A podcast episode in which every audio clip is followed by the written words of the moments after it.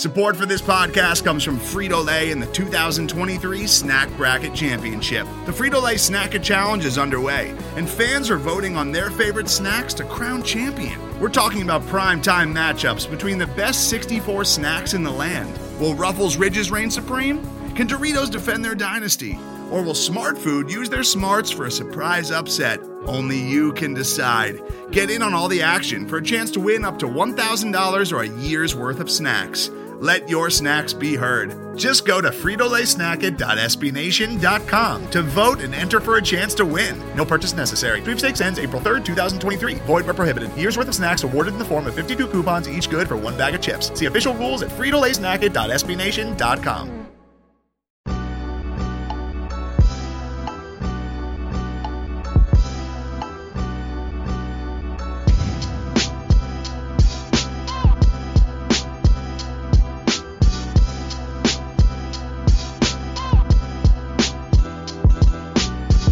Welcome in, everybody, to the Longhorn Republic, your source for Texas Longhorn news, sports, and opinions with a bit of snark built in. We are a podcast of Burnt Orange Nation, and you can find more great Texas Longhorn content over at burntorangenation.com. If you like what we do, please leave us a rating or review on Apple Podcasts. It helps get the show out there. Share this with your friends wherever you found it, whether it's Apple Podcasts, Google Podcasts, Stitcher, TuneIn, Spotify, anywhere where you find fine podcast content. You can somehow find Kyle and myself. Connect with us on social media at Longhorn Pod on Twitter, Facebook, and Instagram, the Longhorn Republic, or shoot us an email, longhornrepublicpod at gmail.com. My name is Gerald Goodridge. I'm your host this week, like I am every week. And I'm not joined by Kyle. This should be the last time we're without him, but I'm joined by a man that I like to call one of like nine good Sooners. No, I'm just joking. But I'm joined by the man himself, Kamiar Mehrabian from the Crimson and Cream Machine. How you doing tonight, brother? I'm do I'm doing all right. I mean, we we talked previously like how how we would have free how to answer that question before for the audience listening. Like, pretty much I, I, am my my wife just got COVID and I'm experiencing the same symptoms. So like now my answer is definitely different. But if he asked if Gerald would have if me and Gerald would have podcasted on Saturday, I would have been like everything's great. Um, but no, every, everything's cool, man. I'm thank you for inviting me on. Fun fact. Um, one at one time in Oklahoma, there's there's a city called Purcell, which is roughly like um, 45 minutes south of the OKC metro. It's actually about 20 minutes south of Norman and there when I lived there when I was younger, uh, it was like a two-way little podunk town um, in Oklahoma. Like you only need to know everybody's last four digits of their phone number because the fir- all the first three digits are the same. Uh, it was five two seven. I still remember those three digits. You only need to know the last four digits. Love it. And to make it easier on the on the people there that could not for some reason be able to say my name just as well as you always do gerald and gerald is of course, I always say on the podcast, I think I name dropped you in my like my last few podcasts and was like, Gerald and Kyle are awesome over there. I love it. Um, yeah, I, all the time, all the time, all the praise. Uh, since they could not say my name for some reason, I said, all right, just call me Kyle. So you are podcasting with the Kyle tonight. All things are good. Kyle is in England with his, um, he's with, with the Tejas Club. It's it's the the social group he was with uh, in college, and so we had Hudson from Hudson Standish from two four seven on. Hudson is also a member of that that social club. So Hudson filled our our Tejas uh, void, and now Kamiar is filling in our, our Kyle void. And again, we won't make you we won't make you anglicize your name here on this podcast. We are names are important. Names have importance. Um, man, there's a lot to talk about. I, there's so much to talk about. Um, what I, I, I want to just start at like the the big picture. It's sort of like a new season in Norman. Like it's a new season yeah. with familiar names, I guess is the right way yeah. to put it. But um, Brent Venables stepping in to take over for that guy out in LA. Uh, now we, we try not to swear on this uh, podcast, but T- Tebow, right? Is that what we're going with? Is that? Uh, I I personally didn't care, right? I like I, I, I of course, like in the moment when you feel jilted, you feel upset but to me, I was like, all right, well, let's get the next guy in. I wasn't on, I'm not like one of the people that's like so bitter that I'm tweeting about this guy every day of my life, like some Sooner fans do. It's exhausting. Um, but I, I, I almost, I, I can't get it out of my mind that I have not seen this much effort from um, the media just in general, Fox, ESPN, uh, Rivals, 247, all, all the articles and publishers trying to do damage control for Lincoln Riley's reputation as much as I've seen as any coach recently that has left a has, has left university. I thought that was interesting. Like there's been so much like coverage on him in particular and like the reasons why he moved and all that stuff, but that was not necessarily that hasn't been the case for many coaches. And I was thinking about that today and the reason maybe why. I mean, of course, I'd be very, very um, selfish to think it hasn't happened elsewhere. Uh, but I just thinking that why is why is it suddenly this is uh, but no, it's a weird season, man. It it feels fresh, but also like almost refurbished in a way, uh, new in a way because you're getting Brent Venables a decade later, right? I mean, he leaves in 2012 and he makes his reappearance as the head coach in 2022. And so you you get this new staff and you have the same you have the same players on defense. You have the same players on defense, but now you have a total different defensive philosophy where it's not look at the wristband and then you do what the wristband tells you to do. The the defense is so multiple, and so that's your concern there. Um, yeah. despite the fact that many people know Brent Venables' defense, when able to get pressure, is pretty nasty. And on the flip side of the coin, you go to the offense, and the fans are like, okay, we we have seen what this is. This is Jeff Lebby. Lebby comes from the the what they called the bear raid when Baylor yeah. and TCU were running the conference for those like two three years.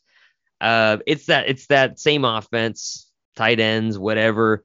Very easy to use, very quarterback friendly. Uh, not a lot of route trees, very simple to learn, but you got a lot of new faces.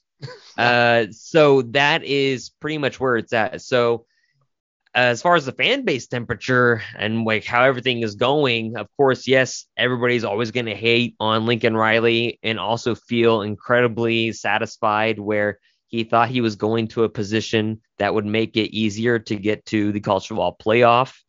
Um, and and now is a, in a more horrifying position than he when what he thought he was going to be. People are going to very find a lot of satisfaction in that. Yes, but it's a it's it's an interesting vibe among Sooner fans. There are Sooner fans that are super cynical, Sooner fans that are super in the middle, and then Sooner fans that are of course that are going to be your sunshine pumpers every single day, just as any fan base will.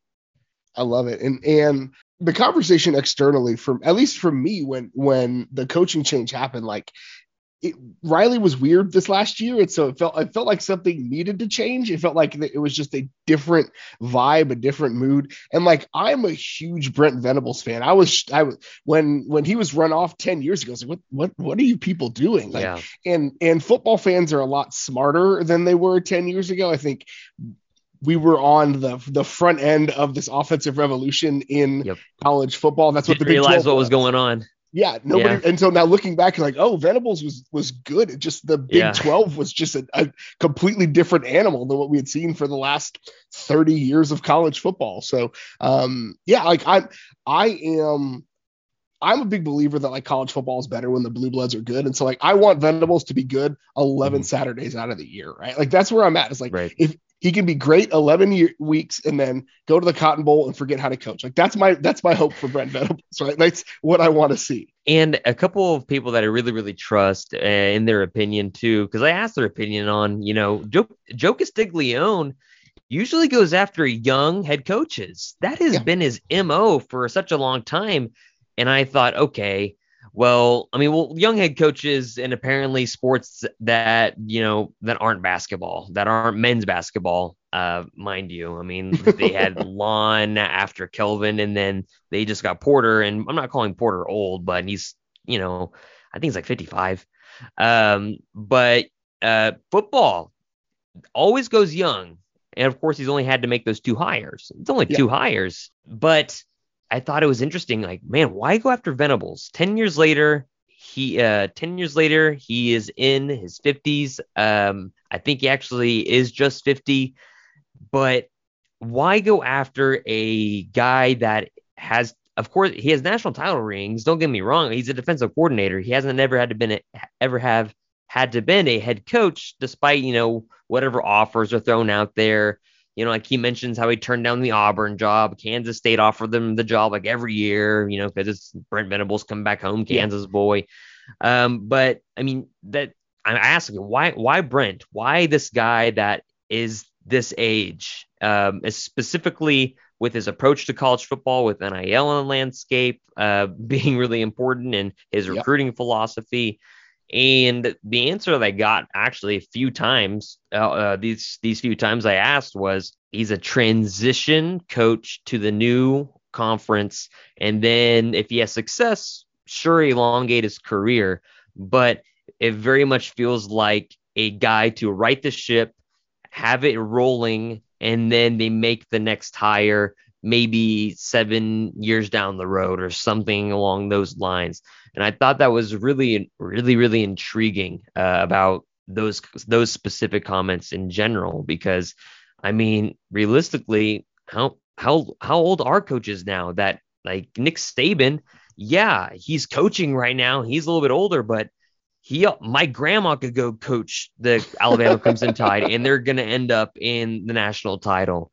And of and of course he does that and has high expectations and stuff like that, but I mean, what coaches that are coaching that old that are have that aren't having success? Saban, Saban is, I think, the the outlier, right? Kirby Smart is what 46, I think. Like it's yeah, the coaches are getting younger and younger, and I think there's nothing wrong with that. And it feels like, and, and again, this is me as an outsider, a lot like bringing in Stoops to to coach the bowl game, right? You need you need a lighthouse, you need a cornerstone, you need somebody who knows the landscape, knows what to do, uh, is not going to there and I don't mean this as, a, as an insult. It's not going to be a complete overhaul. It's not going to be somebody who's a complete 180. Well, it'll be a 180 from a lot of things that Riley was doing, but but I think for OU fans, they're going to know what to expect. And I think it'll be that, a throwback. It'll be a throwback yeah. for sure.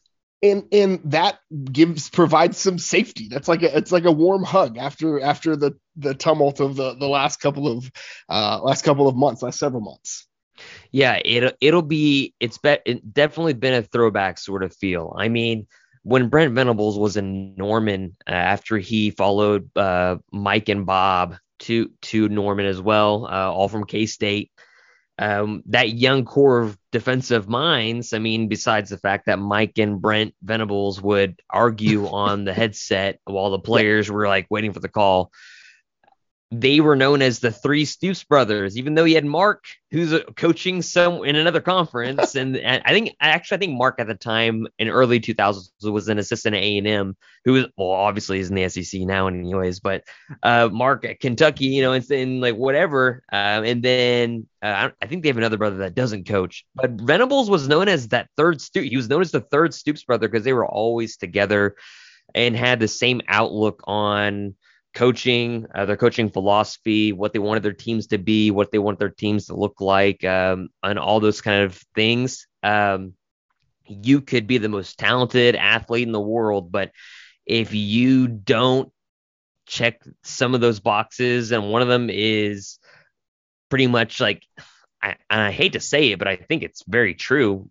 No divas that you don't want to deal with um, if they if they don't check that no diva box and like and is not a full team guy, you're not playing for him. And so it is a very Stoopsian way to do things. Obviously, you're seeing it in recruiting uh, right now. Now, recruiting is a, is a different story in July for the Sooners, um, but it's it's a very his recruiting tactics are very different now. I mean, you go from Riley, who went after every four or five star and tried to get them committed as early as possible. You had guys that ha- held their commitments from their juniors, junior and sophomore years in high school for Lincoln Riley. I mean, and then uh, just trying to get them to commit and get in the boat. Whereas Brent Venables is telling dudes like, "Hey, listen, once you once you commit, you're not reserving your spot. You have made your commitment to the school, and so don't you dare go like on another visit, basically. Yep.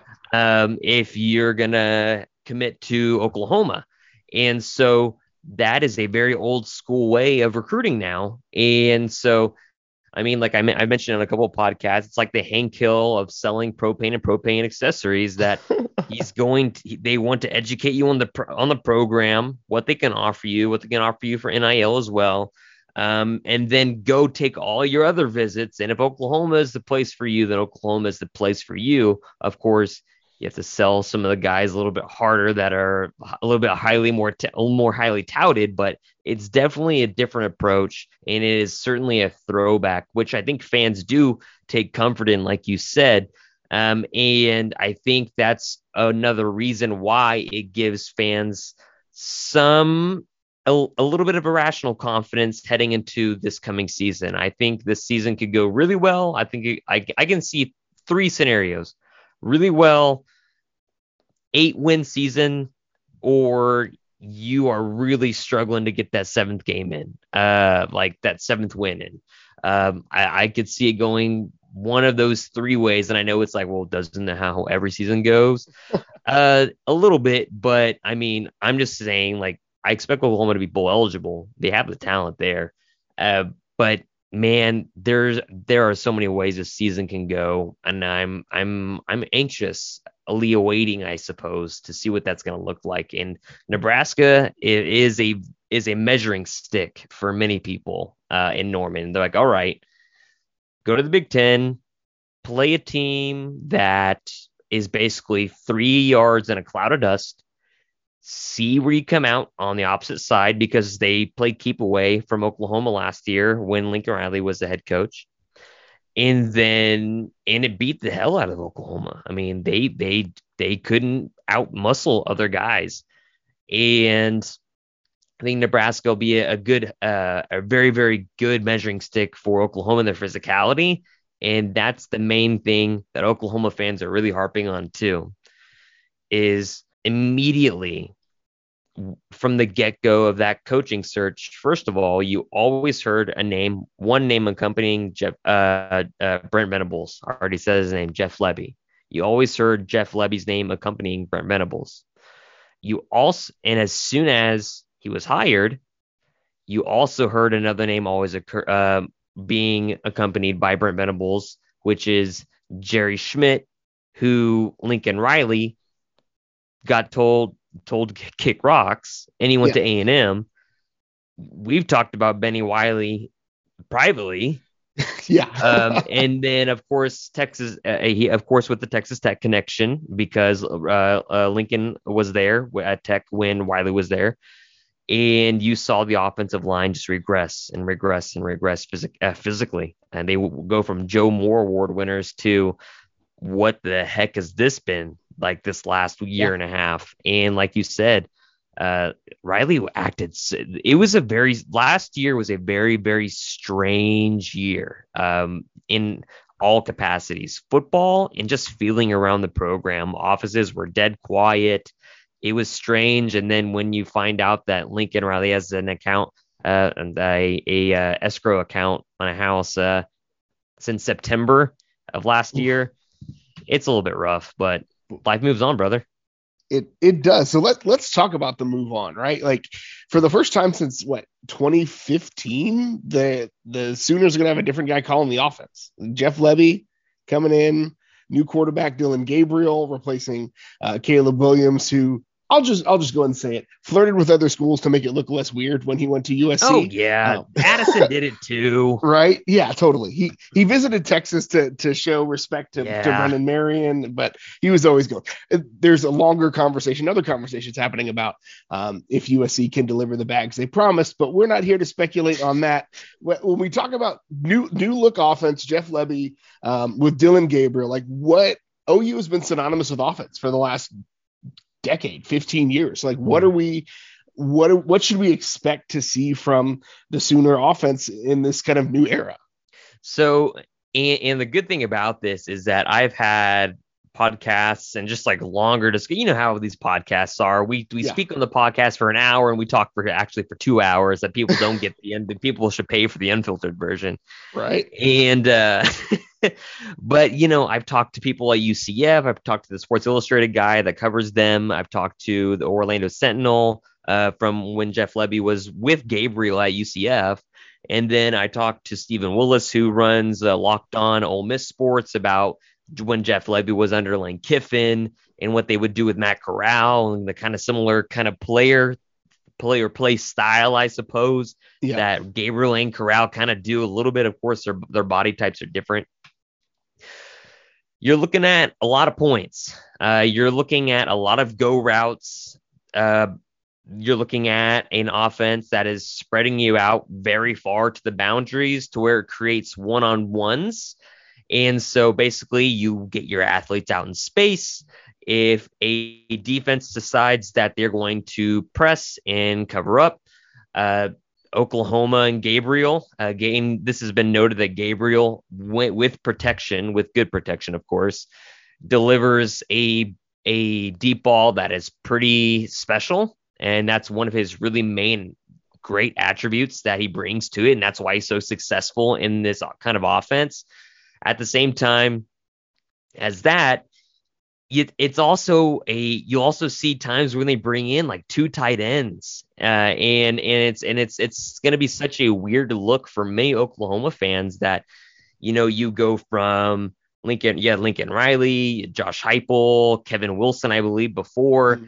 and you always looked at the Baylor offense though that was whipping Landry Jones' butt and look whipping Trevor Knight's butts, you know, that they couldn't put up those points. Like, man, how are they how are they putting up this like 60 points a game? And it they just they went deep a lot and then that forced a lot of cover 3 or umbrella 3 coverages over the top and then it all depends on the trenches from there. That and that's where Oklahoma would then uh, have a downhill running game. So basically, a lot it's a lot of long passes or check downs, which are basically just slants. So not a big route tree. It or bubble screens too, just getting athletes out in space on one in one-on-one scenarios. And when they're not spreading people out to the boundaries, or when they are, they're still trying to run downhill. So that's basically what they're trying to do. I don't I don't think everything is going to be an RPO. I think everything will look like an RPO. But yeah. given Dillon Gabriel's broken collarbone that ended his season last year, of course, and they, I don't think they want to experiment with Davis Beville from Pitt uh, as their backup quarterback. Um, I don't. I think everything's going to look like an RPO uh, because in Jeff Lebby's offense, in that or it's not his offense, but in that iteration of the offense that he's putting on yep. the field, I don't think that everything will be. Something to be noted is Lincoln Riley, and like you said, since 2015, um, Oklahoma's had an offensive coordinator on the sidelines. Jeff Lebby's a box offensive coordinator. And so you have Dillon Gabriel, luckily enough, thank God for Oklahoma, the Oklahoma Sooners, being able to be somewhat of an extension of Jeff Lebby on the field because he's played in that offense. I like it. I like it. So you mentioned a couple of times in their protection, and one of the biggest, I think, recruiting wins for OU and Brent and Brent Venables was keeping Bill Bedenbaugh. Like I was simultaneously very salty that he stayed, but also glad he didn't go to USC because that helped tip the Devon Campbell scales uh, down to Austin. But you, you got Bedenbaugh back, who's one of the three best offensive line coaches in the. I, I, would put him top. I would put him top three, and he's probably not three. Like I, one, one or two is really where I'd slot him in there. And I'm going to tell you this. Actually, Bill was hoping Venables was going to be the coach because they were going. They knew Kalen them and all those guys would go to bat for him, and he was hoping Venables was going to be the coach so he could remain at Oklahoma. I like it. I love it. And again, uh, I, I believe that college football is better when college football is is prime for me when whoever wins in Dallas is playing for a national championship. Like that's that's my mm-hmm. that's my premier college football uh, experience. But um, they've got they've got some talent coming back. You've got again Bedenbaugh, who is one of the top offensive line coaches in the country. And in, and in my mind, that was the difference last year was the offensive line didn't look as good as it had in the past, and that's why the offense struggled quite a bit. So uh, they've got some returners. You've got Bedenbaugh coming back, a new offense. Like what will do you expect more classic OU offensive line? Like, what is this still in the transition? Like, what do we expect there?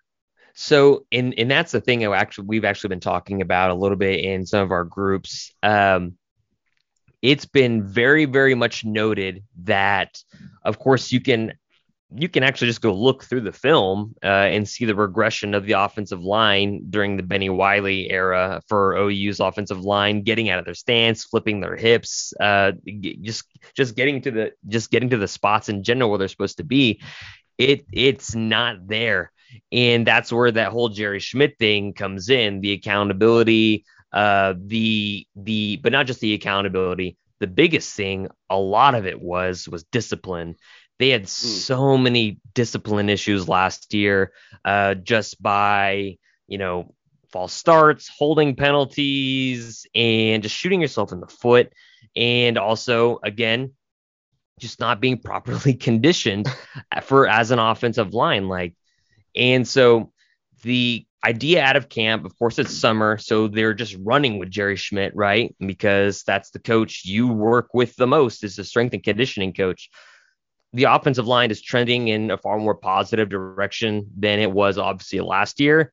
Uh, Cal transfer McKade Mettauer is actually going to be a pretty strong spot for Oklahoma, and of course they're very obviously very glad they got him in at left guard, and now mm it puts them in this interesting position. They have McKade Mettauer, and you have Wanya Morris, who was like SEC freshman All American, and yeah. then he gets to campus and he's not playing games. He's not even he's not he's, he's not even touching the field over freshmen. And we thought oh, that's weird. And so Oklahoma though is returning is already returning Andrew Raym, who played several games for them at center last year and in, in the interior offensive line. You return Robert Congel, who played several games at center in the interior offensive line.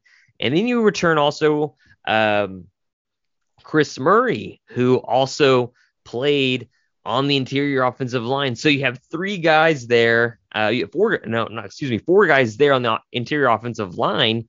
And it's like, okay, are you going to make one of these guards a tackle because they played so many snaps? And then who's going to be your fifth guy or who's going to be the guy that gels best with the rest of the group?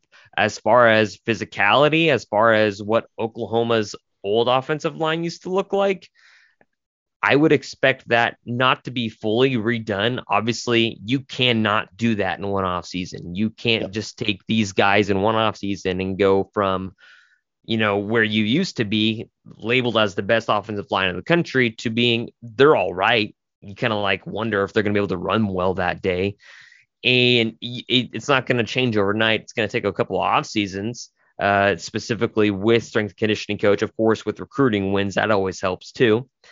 And um, you'll see zone. You will see I you'll see that classic Bill Bedenbaugh GT counter. Um, and you'll see I don't you'll see a lot of pass pro uh, that is I think going to be a lot better for them. Uh, you've had Oklahoma quarterbacks kind of running for their lives a little bit the last couple seasons. I think you're going to see a little bit of that being a lot better. So overall improvement. Uh, will they be the best offensive line in the Big 12? I don't think so. Uh, do they have probably the best offensive line coach in the Big 12? Most likely. Um, so it's going to take a couple of seasons, but the offensive line is where I feel comfortable. The defensive line actually is where I feel a little bit uncomfortable. It's it's it's the trenches for me and depth at wide receiver.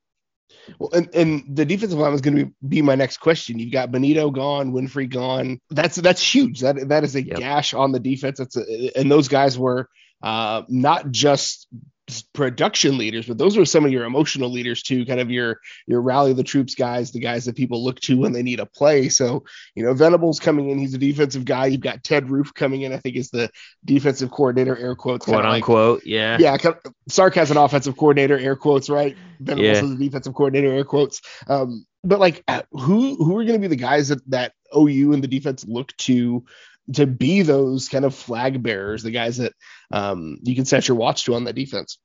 Uh, Jalen Redmond is a name that has Jalen Redmond is a guy that has really, really, really taken to his leadership position that he wants and the type of player that he uh, wants to be under Brent Venables.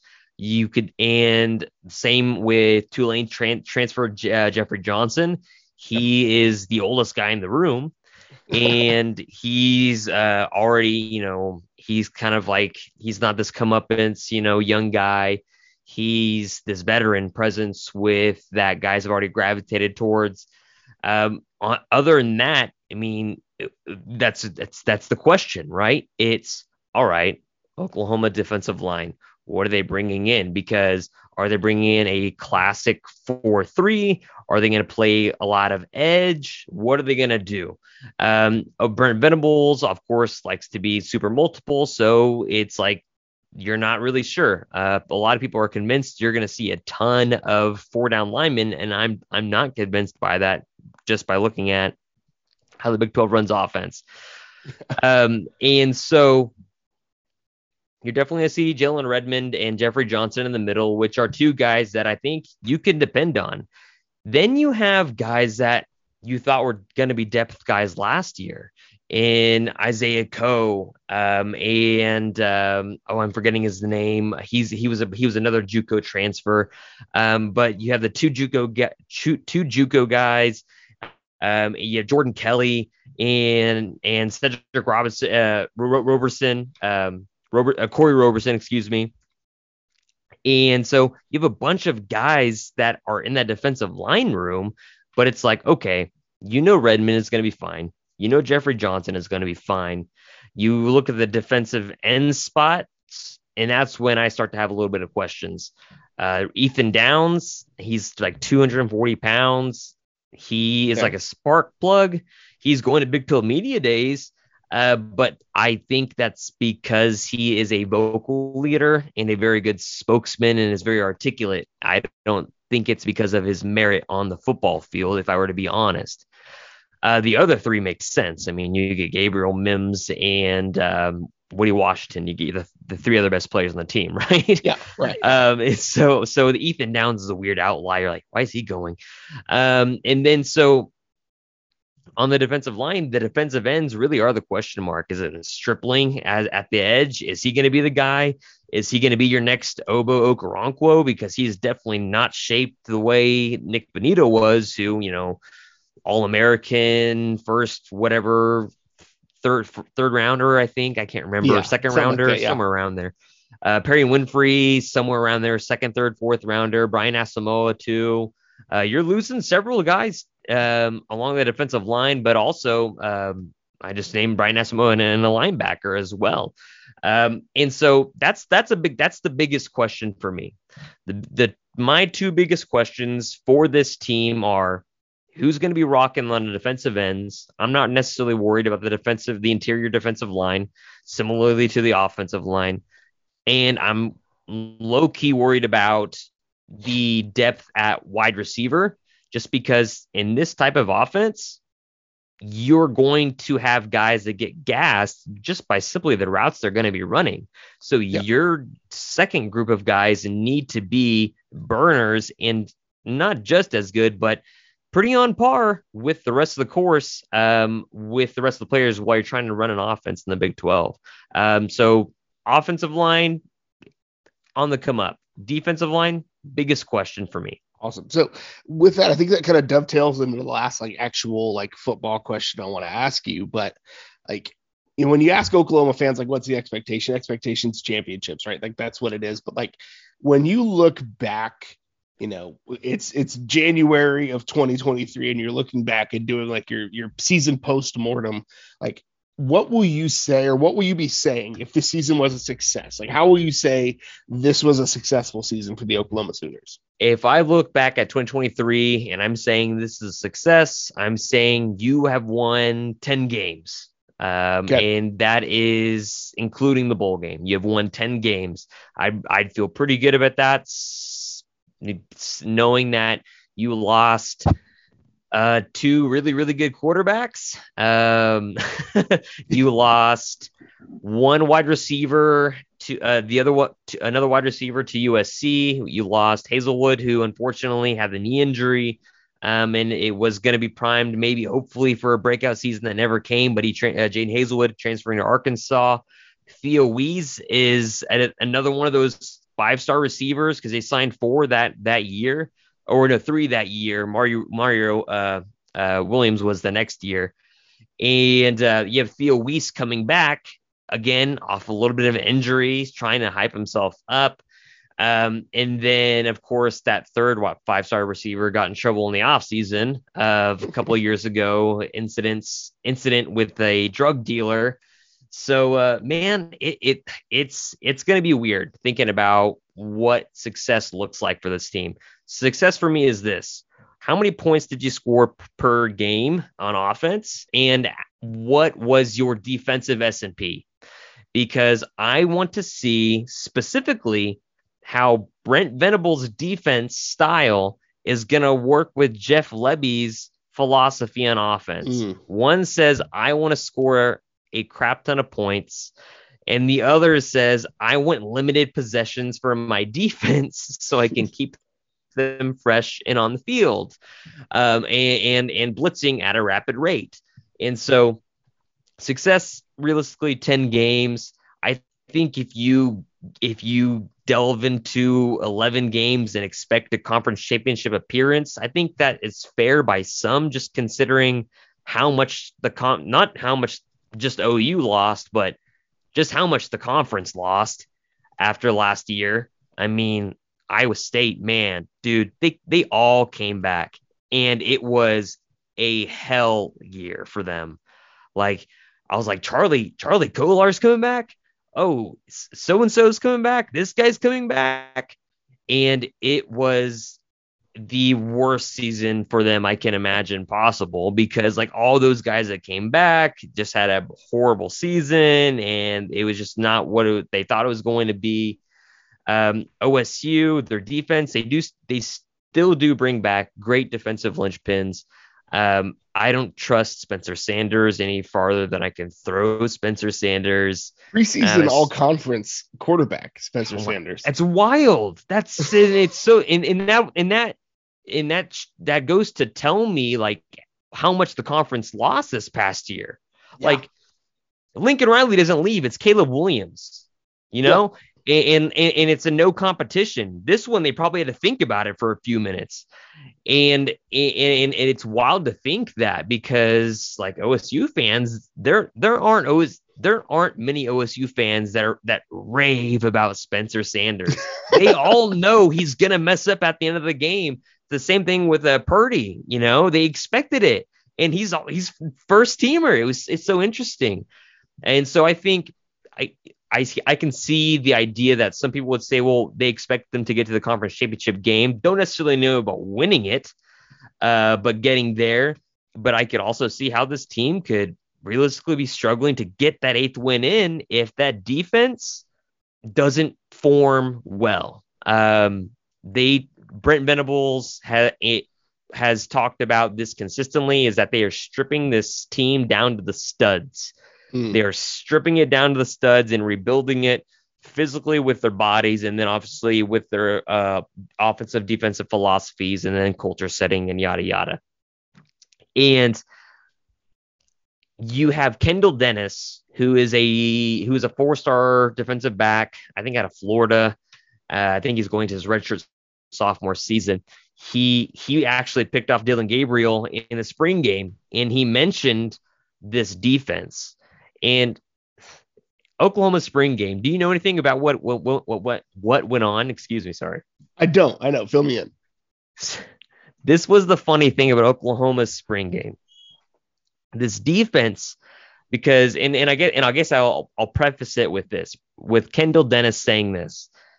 Every week they're getting five plays in their playbook and they have to like add that to their brain where uh, in like every week it's five new plays, five new plays, five new plays, five new plays, and they're not used to that because they're out of several different formations and they have several different things they have to account for on a singular play and not just one job, not just focus on that one job where they ha- used to have just look at a wristband, like I said earlier. And I I'm very intrigued by that because you look at it and you look at this defense and you say, okay, they have a lot of good guys coming back. Kendall Dennis is saying they're adding five more plays, five more plays, five more plays. At what point does Brent Venables kind of like dumb down this defense for them? Mm. Can they meet that learning curve? Because every year the learning curve for Oklahoma has always been the, has always been Texas. every year it's like, all right, what what what kind of team do you have? Well, you'll you'll find out at Texas. What's your yeah. offensive line look like? You'll find out versus Texas. That's the measuring stick every year for Oklahoma.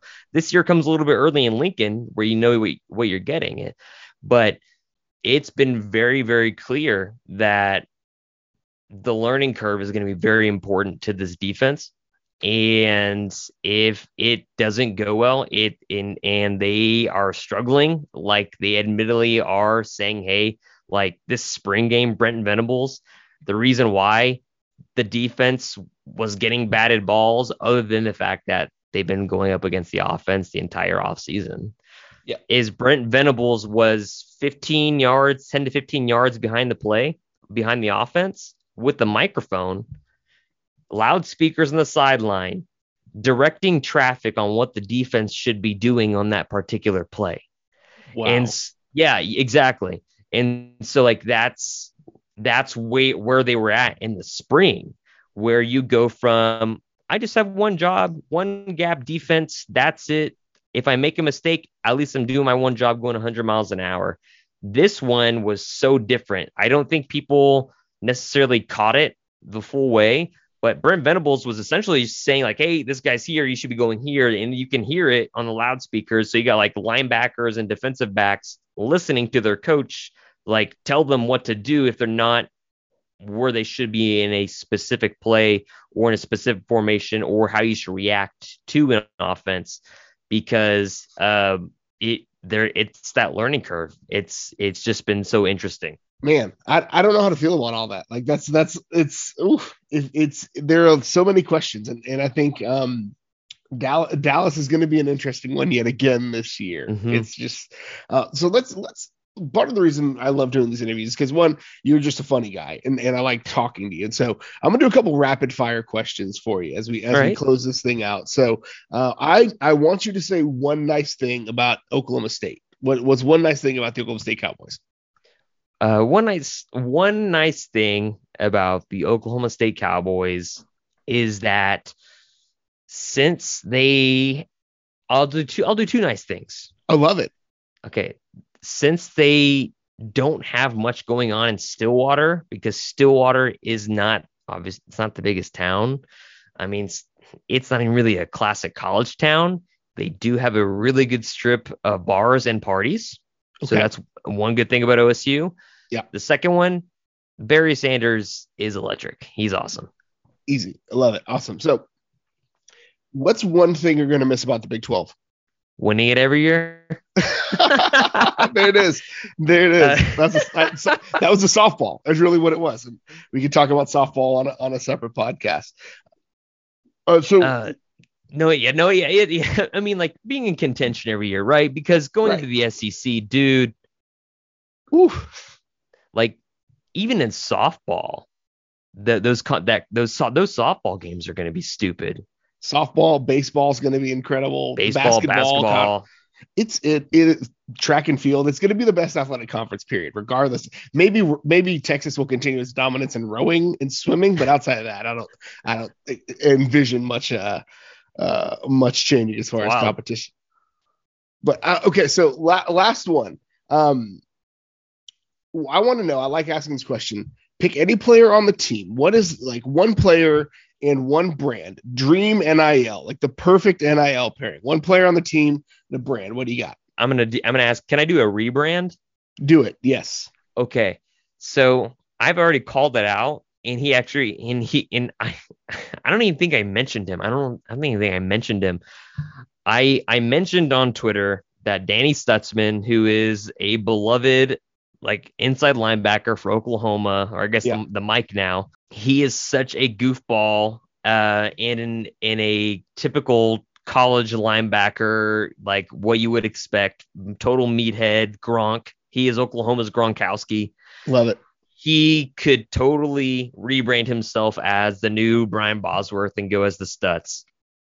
I love it. I'm down. I would be so down with it. Of course, right now he's very much embracing uh, Roos, Rooster or Goose, if you will, uh, from Top Gun. Uh, okay. He has shaved the head, bleached the hair, and is wearing aviators currently around Norman somewhere. Okay. Uh, but uh, but he's got the moxie. He's he's fun. He's he's a, he's a fun guy. He's a he's a character.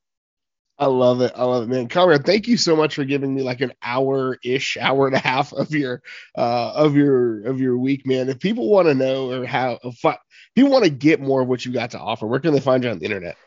Man, you guys can follow me on Twitter at Kmarabian, CCM. Uh, you guys can follow stuff on, you know, our podcast. Uh, if you if you if you're a Texas fan, you want to listen to a Sooners fans podcast.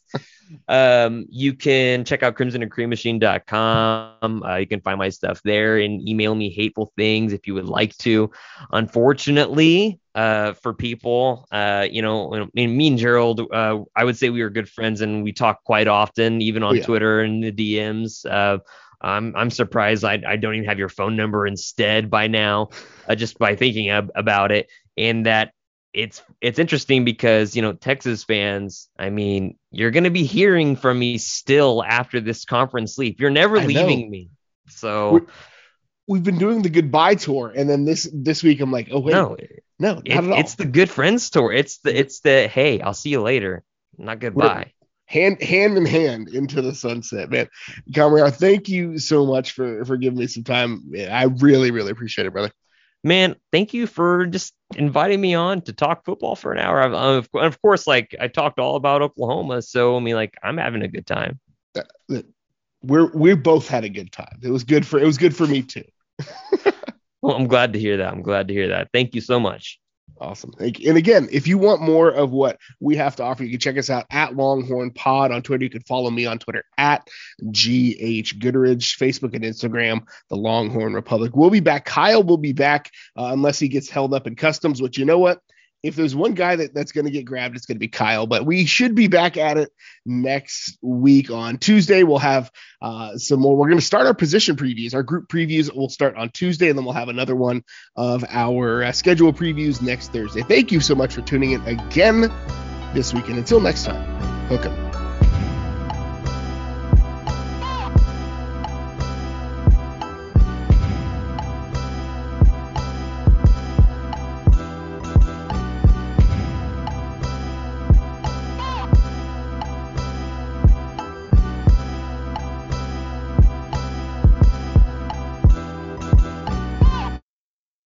Today's episode is brought to you by Cars.com. With over 2 million vehicles and 50,000 more added every day, Cars.com will match you with the perfect car for you, your budget, your life, your style. And if you're ready to say goodbye to your current car, Cars.com will get you an instant offer to cash it in. Just start by entering your license plate and get matched with a local dealer who will write you the check. So whether you're looking to buy or sell, just go to cars.com. It's magical.